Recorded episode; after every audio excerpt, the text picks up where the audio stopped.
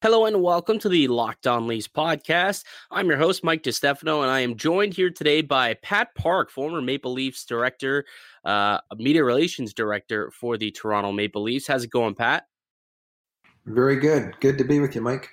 You know, I'm really glad that you took the time to uh, to come and, and, and chat with us today. I know it's not the best of times in, in a COVID world, so I'm glad that people are still kind of being upbeat and, and giving me their time every now and then.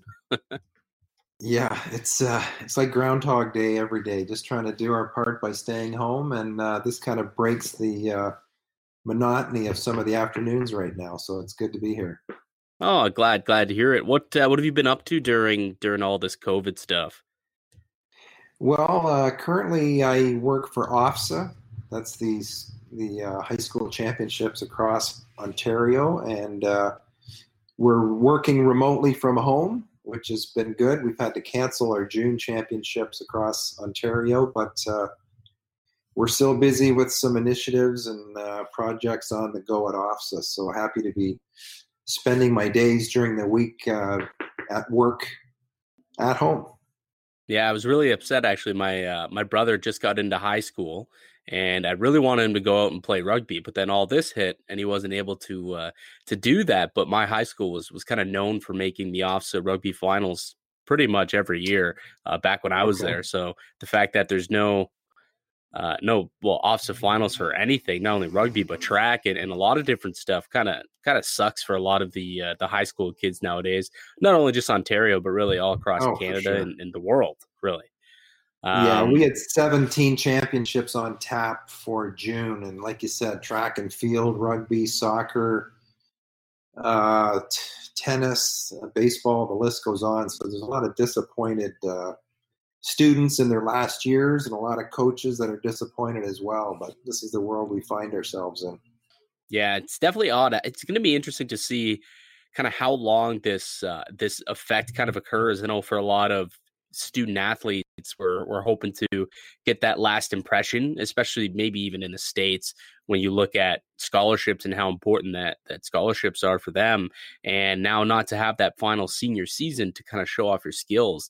I think it's going to be interesting to see how things kind of shake out. I mean for the top five star recruits it's a little different because most of them are are really have their their uh, scholarship in the bag by sometimes before yeah. the junior year even starts. But you know, for a lot of kids, it's you know a big senior year goes a long way with helping them get some scholarships uh, or or in university here in Canada to get get on the radar if you're a late bloomer. So it's going to be interesting to see how you know sports and, and things kind of pick up after all this COVID stuff is is kind of subsided.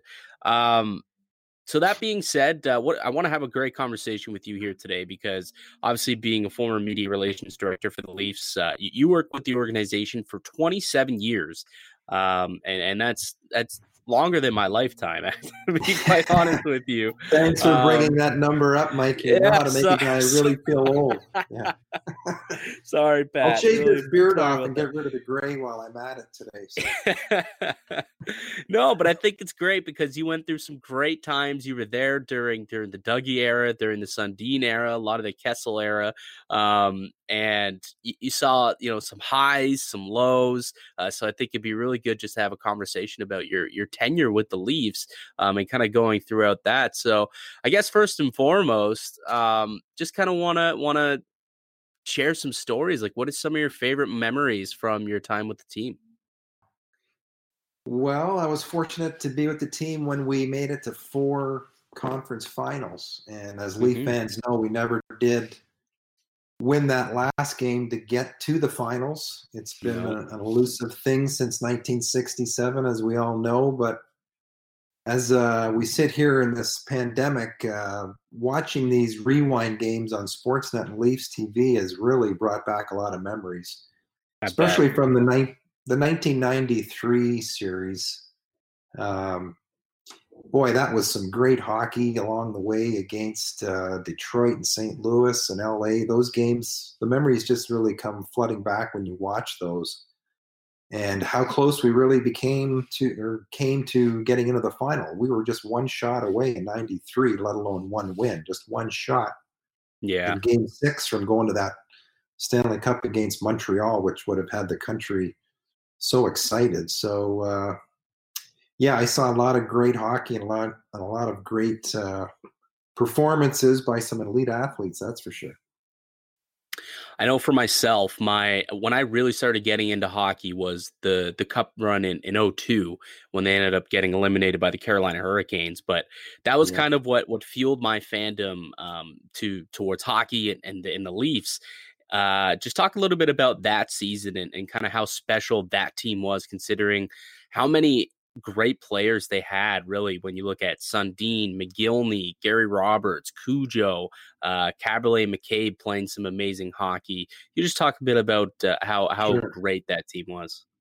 Sure. Well, we had a lot of people uh, come to the forefront. Uh, those are some great names and key contributors you mentioned, but the team was really hit with a whack of injuries during that spring of 02 and Sundin was injured, and uh, I think Gary Roberts and Tucker were down.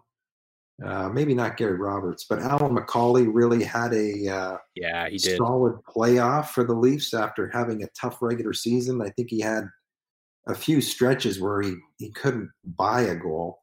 Uh, yet in the playoffs, I think he really uh, rose to the occasion a couple times and scored some big goals. And then Cujo, I think, was playing with a broken thumb if uh, my memory is correct. And uh, that was quite a long season. You had the Olympics that was just in February before that. So the players really were, you know, breathing on fumes by the end of it. And uh, you got to think if we had a full lineup, we would have made it to the final against Detroit. But injuries are a part of it. And Arturs Irbe, I thought, played out of his head oh. in that series against us. And uh, oh, yeah.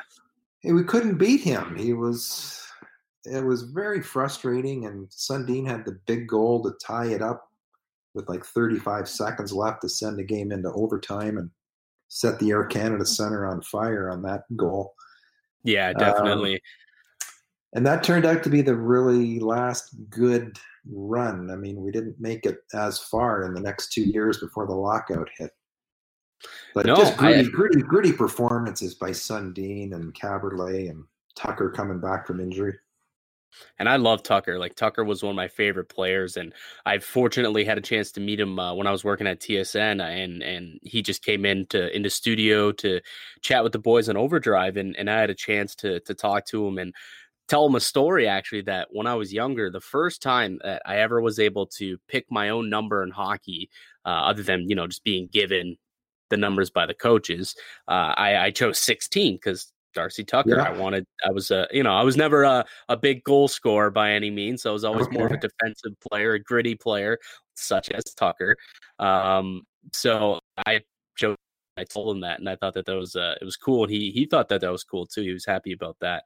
Um, but so Tucker was, was one of my favorite guys. And I totally agree with you. I always thought that if Sundin didn't get hurt series and he was healthy throughout the entire playoffs, I truly do believe that that team would have been able to beat Carolina and make it into the Stanley Cup final. Now, could they have beaten Detroit? Probably not. I believe that that was the most talented team that yeah. maybe has ever been put together. That that 0-2 Detroit team. Sure, sure. Um, but certainly that that that Leaf squad had something, and uh, it's just something that they haven't been able to put back together really since then. Um, just yeah, since the lockout, really we never really time. came out of the lockout ready to go to meet the new NHL. It seems like you know we had an older team coming out of the lockout with Belfour and Domi signed to new contracts, and uh, mm-hmm. Lindros and Allison coming on board. Um, so yeah, those are great memories, but uh, they're in the rearview mirror now as we look back. All right, we'll get back to this conversation in just a minute, but first, I want to tell you guys about the best tasting protein bar ever, and that's the Built Bar. They are tasty, they are healthy. It's a protein bar that tastes like a candy bar. They have 16 amazing flavors. They have 8 chocolate and nut flavors covered in 100% chocolate, but also 8 chocolate nut free flavors, which means there's a bar for everyone. They're soft and they're easy to chew, and best yet, they are tasty and healthy. It's a great bar for a health conscious guy. You can lose or maintain maintain weight while indulging in a nice, delicious treat. The bars are low calorie, low sugar, but high protein and high fiber. One of my favorite kinds, I swear to you, I've had this one and I just keep buying it and eating it. It's the peanut butter brownie. tastes just like a cookie. It's got 20 grams of protein, 170 calories, 3 grams of sugar, and just 3 grams of net carbs. And it's loaded, loaded with protein with that 20 gram protein. It's fantastic. It's great. I keep buying them. My family keeps eating them on me, so I have to keep buying and buying them again, and it's absolutely fantastic. And if you go to builtbar.com and use the promo code locked on, you can get $10 off your first order. You can use the promo code locked on for $10 off at builtbar.com how different because i guess you would have been there you kind of would have been pretty aware what was going on. How different did the front office have to kind of go about team building, uh, you know, from an insider perspective, go about team building uh, coming out of the lockout with the cap being implemented? I'm not sure you mean, Mike. Um, Post lockout, like like we're, yeah, like well after the lockout, it just it seems like it, they haven't been able to put together a team up until now uh, that has been you know really competitive. You know and it seemed like before that there was a good 15 year stretch where the Leafs were putting forward competitive teams. And I'm just curious if if the lockout and the implementation of the salary cap maybe changed things for them and, and they just took a while to kind of figure out how to maneuver in the salary cap era yeah, well, before Coming the lockout, from like a fan's perspective, I guess. Yeah, so before the lockout, there there wasn't a salary cap, and the Leafs were one of the highest spending teams in the league, along with Philadelphia and New York and other teams. And uh, once the uh, new CBA came in in 05, there was the whole revenue sharing model that mm-hmm. really affected the Leafs. I mean, there was only so much with the ceiling you could spend on players, and we had to sign players to short-term contracts. Like Lindros was one year, Allison I think was one year as well, maybe two.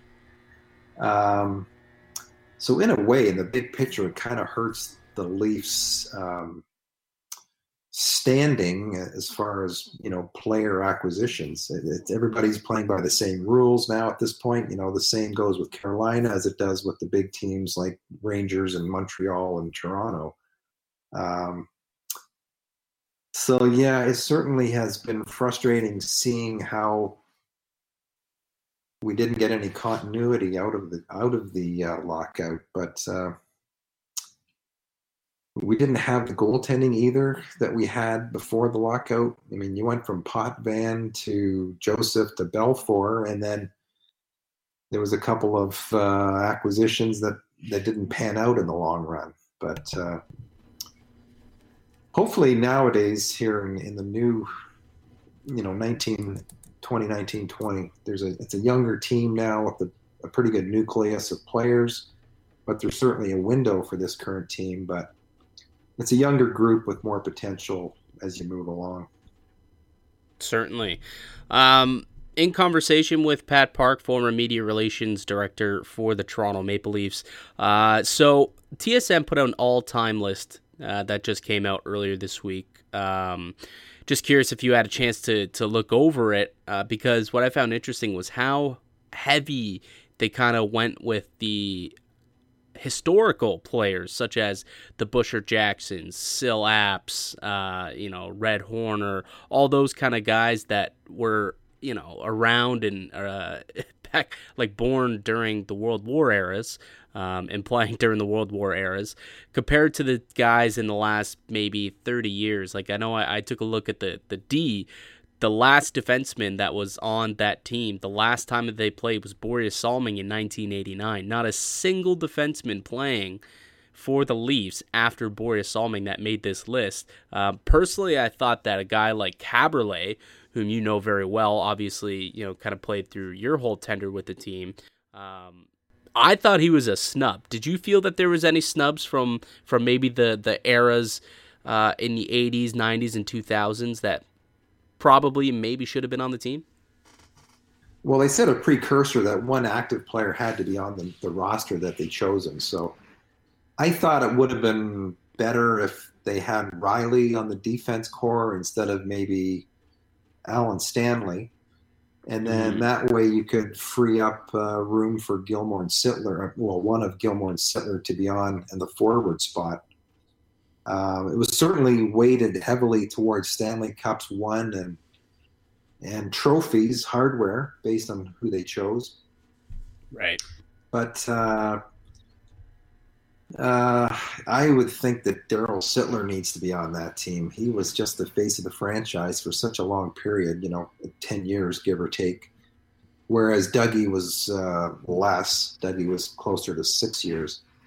But uh, I think they should have gone with Rielly instead of Matthews.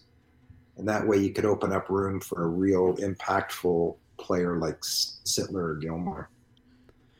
Yeah, I, I myself actually, um, in my episode yesterday, we went through me and a, a fellow colleague of mine, and we put together our own team. And, and I opted not to put Matthews on my list either, just because there are so many centermen that came through this organization that had the longevity and the, the talent that I believe needed to be recognized. So I had both Gilmour and Sittler on this team um, over over Matthews, and I didn't have Syl Apps on there. I put Syl Apps as as like my, I guess my foundational player, um, just because he kind of had to beat it. But I mean, again, coming from a guy who grew up watching hockey in, in really the '90s and 2000s, I don't have like a, a, an attraction to like a Syl Apps, right? Like he doesn't really even get talked about any anymore.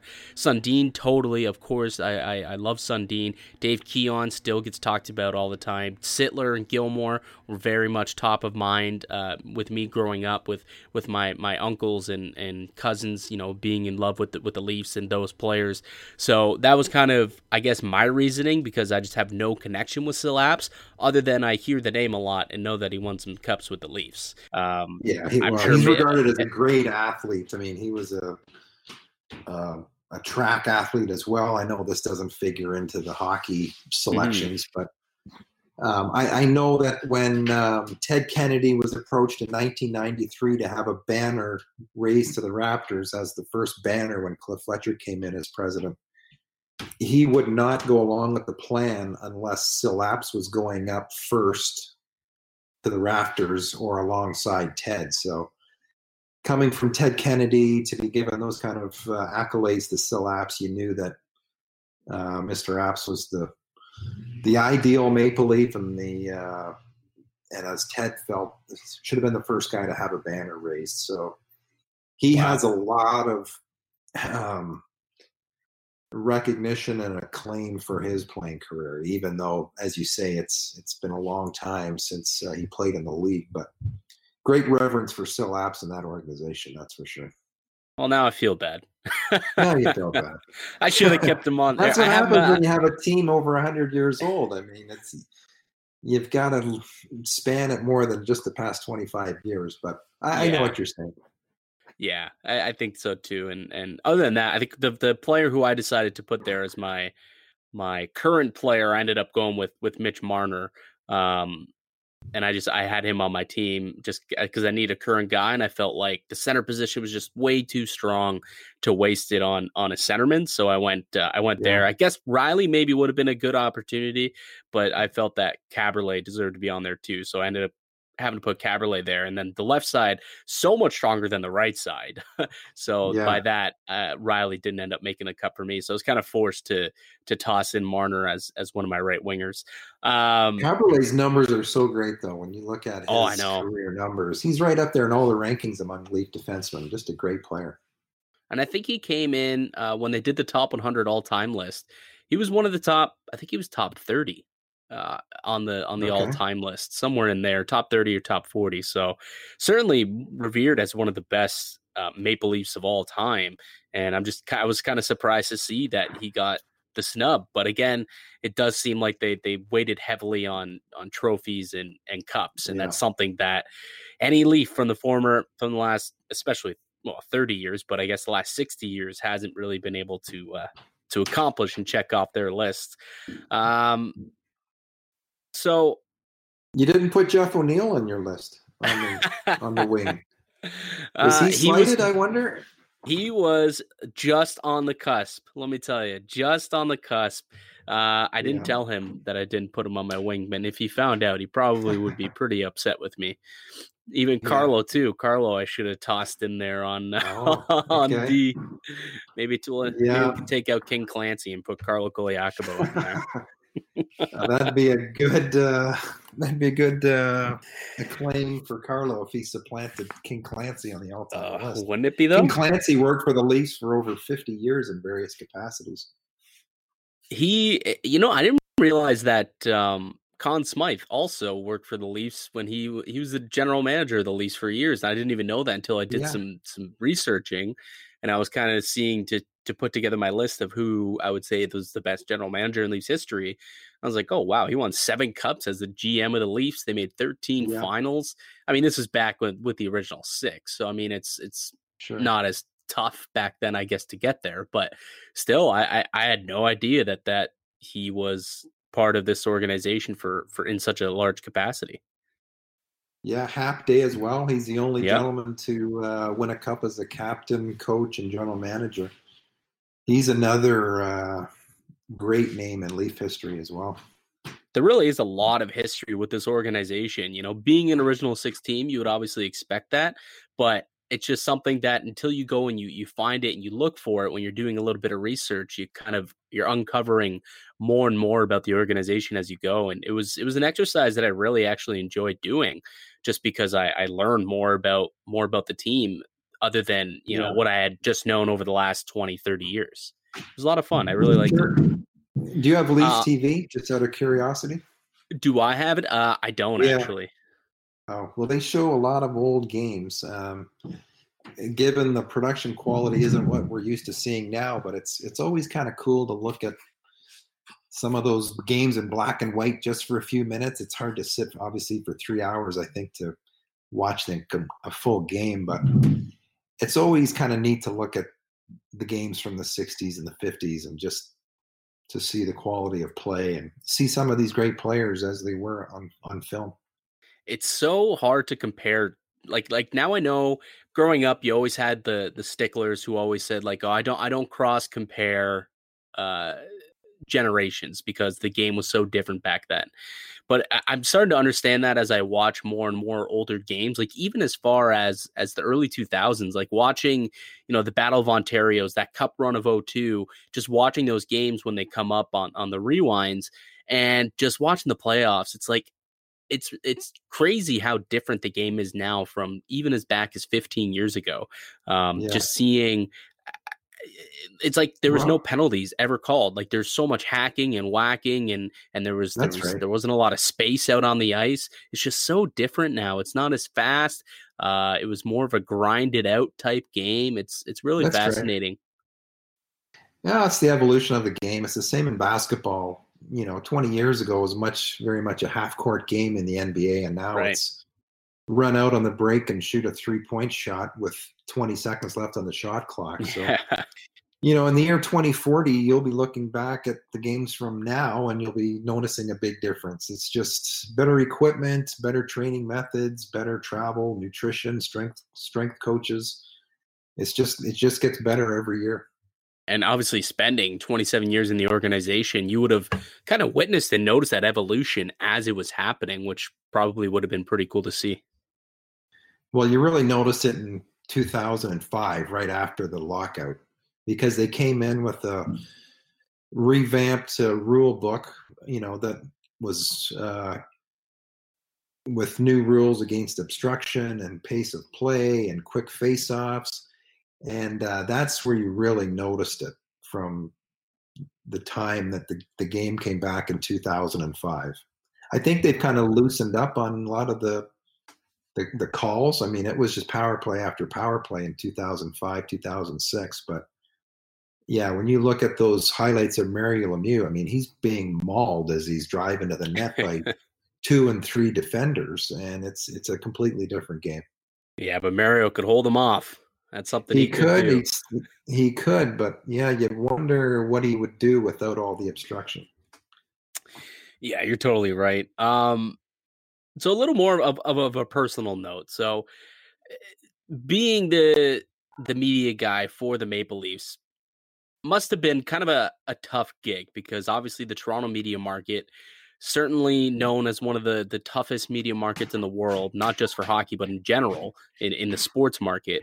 Um, what was it like trying to manage the the players in that market? Like there must have been some times where there must have been some real controversy in the locker room, whether it was with media or or with with other players.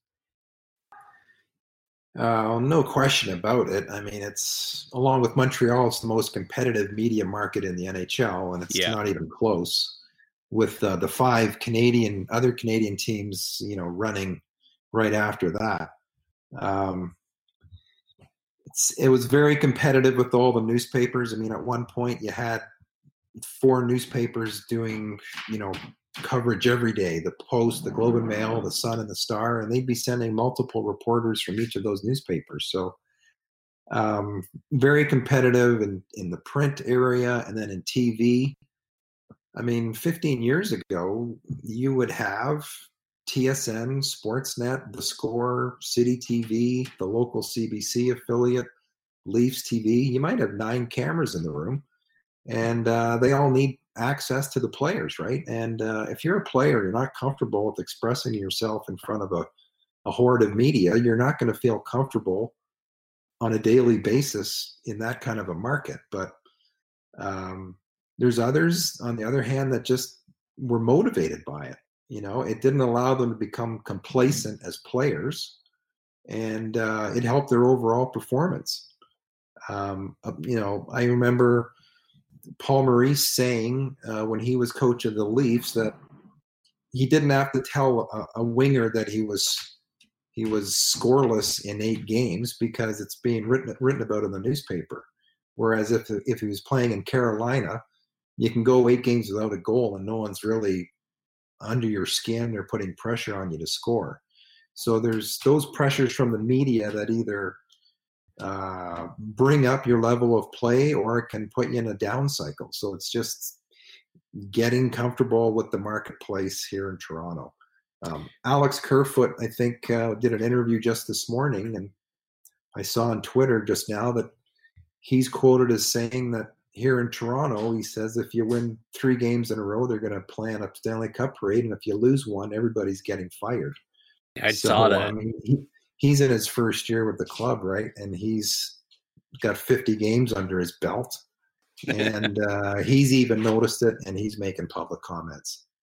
It's true though. Like it's it's so true. Even even on this podcast, all I have to do is go on a two, three game losing streak and I'm I'm I'm done with the team. I have no more faith you know, fire Dubas. The the goaltending's oh, yeah. not working. The defense isn't good enough. Why didn't they do more at the deadline? All those conversations end up coming uh, into the limelight with a simple two or three game stretch. When you look, it's like, okay, well, Rielly's playing hurt, Matthews playing hurt. There's no Jake Muzzin. There's no Johnsson. They're fairly shorthanded. Yeah. You had a backup in. It was a back to back night, three games in four nights, and you know like there's so much more that really you need to look into it and it's not the end of the world to go on a three game stretch. There's always more context that you should be putting into it but at the same time leafs fans and leafs media very irrational people.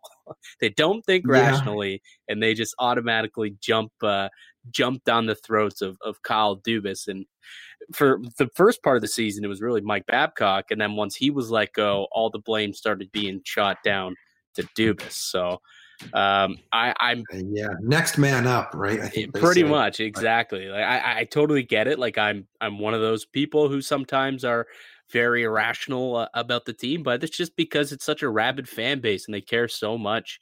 And it's a team that, you know, currently I think has aspirations to win a cup, maybe not this year, but certainly in the near future and when they go and, and they start playing awful and, and you know like that game where they lost uh four nothing to, to pittsburgh and looked awful or five one yeah. to pittsburgh looked awful you know it's it's just you hate to see it but then the next week they go and, and they have a big four nothing win against tampa and florida and pittsburgh sure. and you're sure. all happy again so it's it's really it's it's the ebbs and flows of a season and uh i think i'm sure it's not much different now than it than it was back then.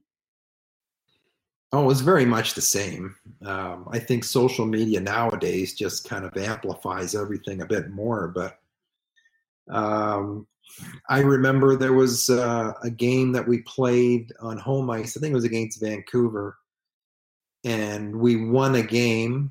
We won that night, and then in the next day's paper, one of the papers said Leafs uh, beat Vancouver handily four to one or something like that, and the other paper said Leafs look sluggish in four to one win over Canucks. so it's kind of like, well, which one is it? they won the game, which is great, but you're getting two assessments that are wildly in in not not aligned, and uh, that's what the fan base is reading. I mean, if you're on your lunch break and you're picking up the newspaper, one guy reads that they look sloppy and underperformed, and the, your coworkers reading that they were, you know, full marks for the win and uh, everything was clicking on the special teams, and they win four to one. So you got a wide range of opinion and uh, views in this market. That's for sure.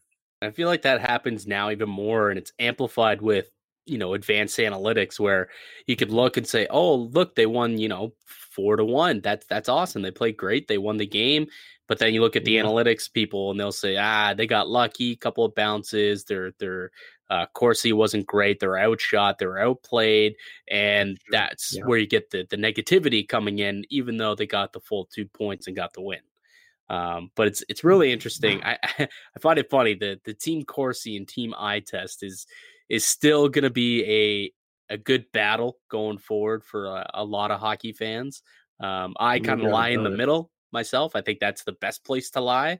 I think they both have their merits. Um, I have a really good uh, a good friend who coaches in in the OHL, uh, and he's a big. Uh, he worked for Stathletes before moving into the OHL. And if you're not familiar with Stathletes, they uh, a big no. analytics company um, in St. Catharines. But I think that's also where um, Chayka's the Chayka family owns that, if I'm not mistaken. So he ended up parlaying that into a general manager position with the Coyotes, but he's under the impression and he believes yeah. and he keeps telling me, you know, it's just added information. Um, it's nothing to to take it as it is. You just kind of you you watch it and you hope that that information matches what you're watching. And if it's not, then you can look into it and dig into the analytics a little bit more. And, and if someone's playing bad, dig into the analytics a little bit more and try and use it to, to justify why yeah. it is, as opposed to it being the only reason um,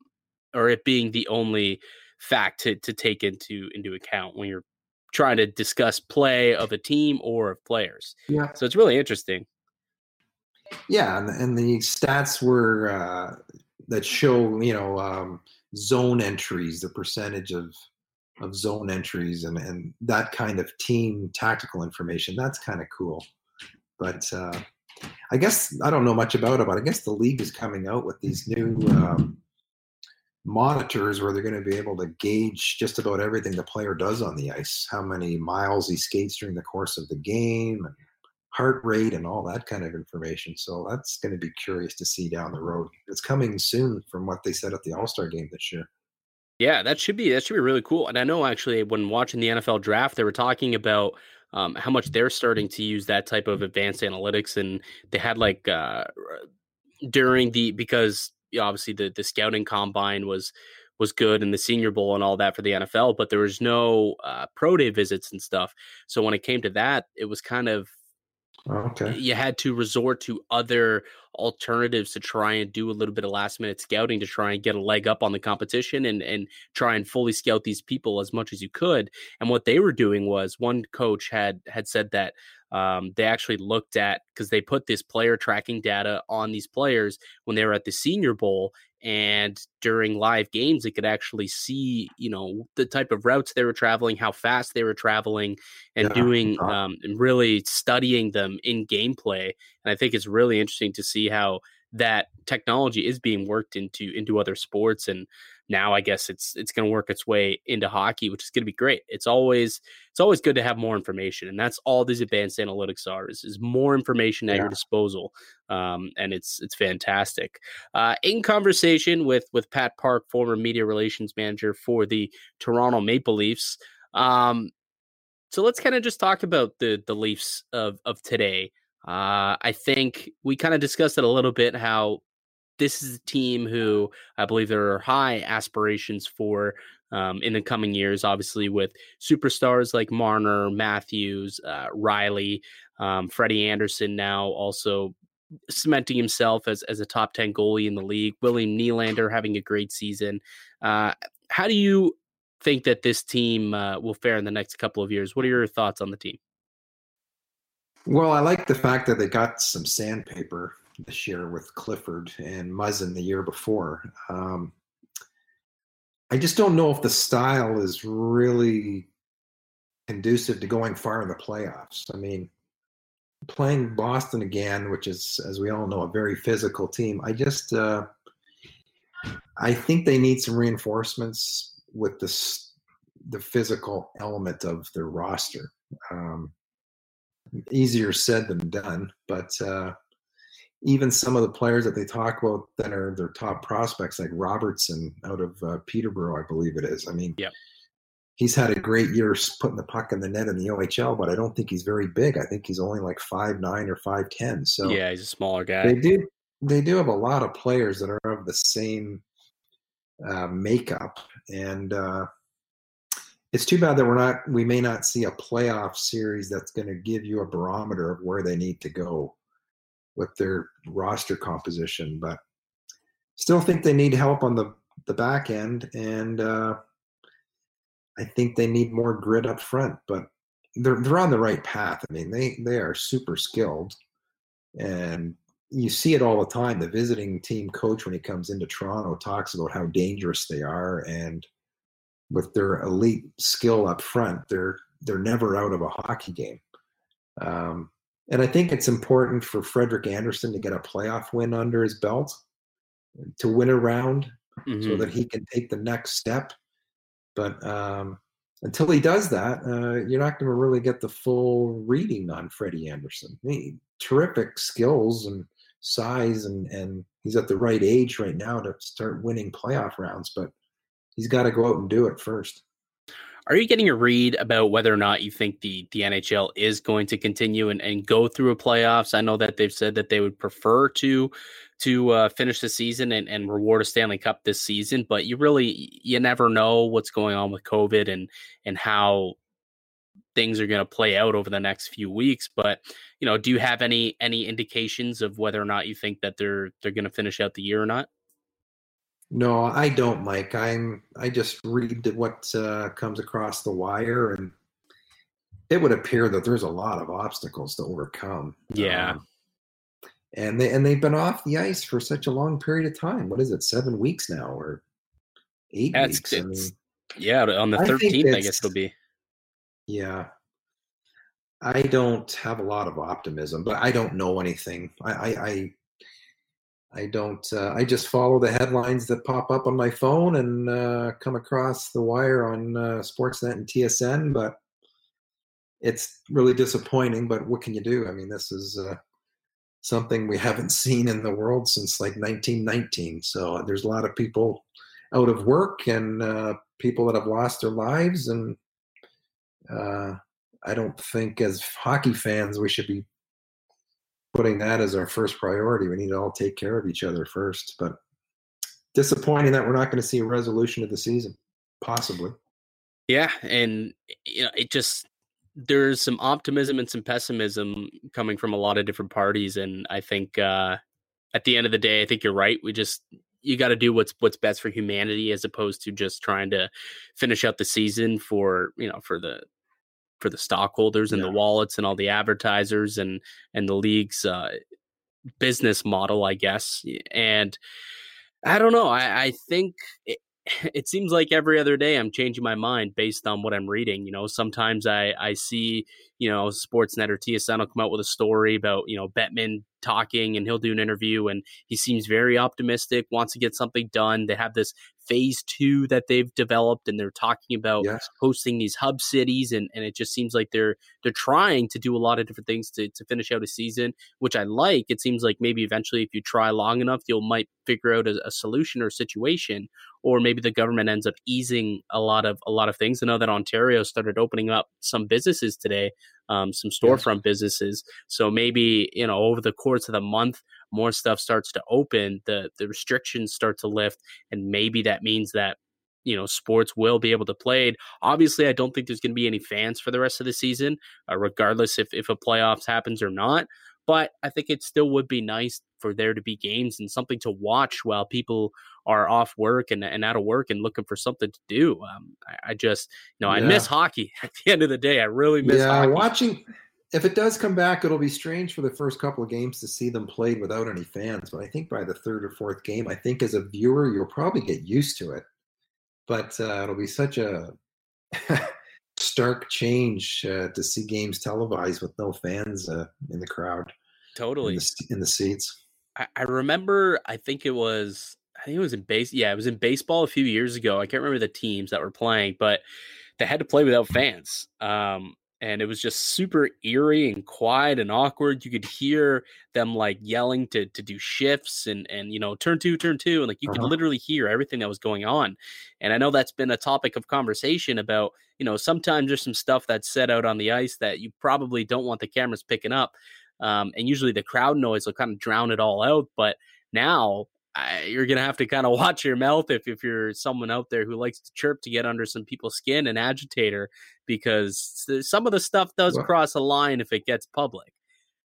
Well, the Houston Astros might really benefit. I mean, they could the batter can really hear the banging of the garbage can that much more clearly when they're at bat. I would say they might uh, hit nine home runs a game if they come back with the empty stands. That's a good point. That's a really good point.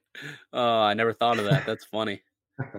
That's a mess. That's just a mess there. They may be the most beneficial team though, because after all this, because going into the baseball season, just I guess to veer off at least a little bit to go back off that point, yeah. there was so much scrutiny on the Astros. Everybody was talking about how they're going to get beamed at least twice a game.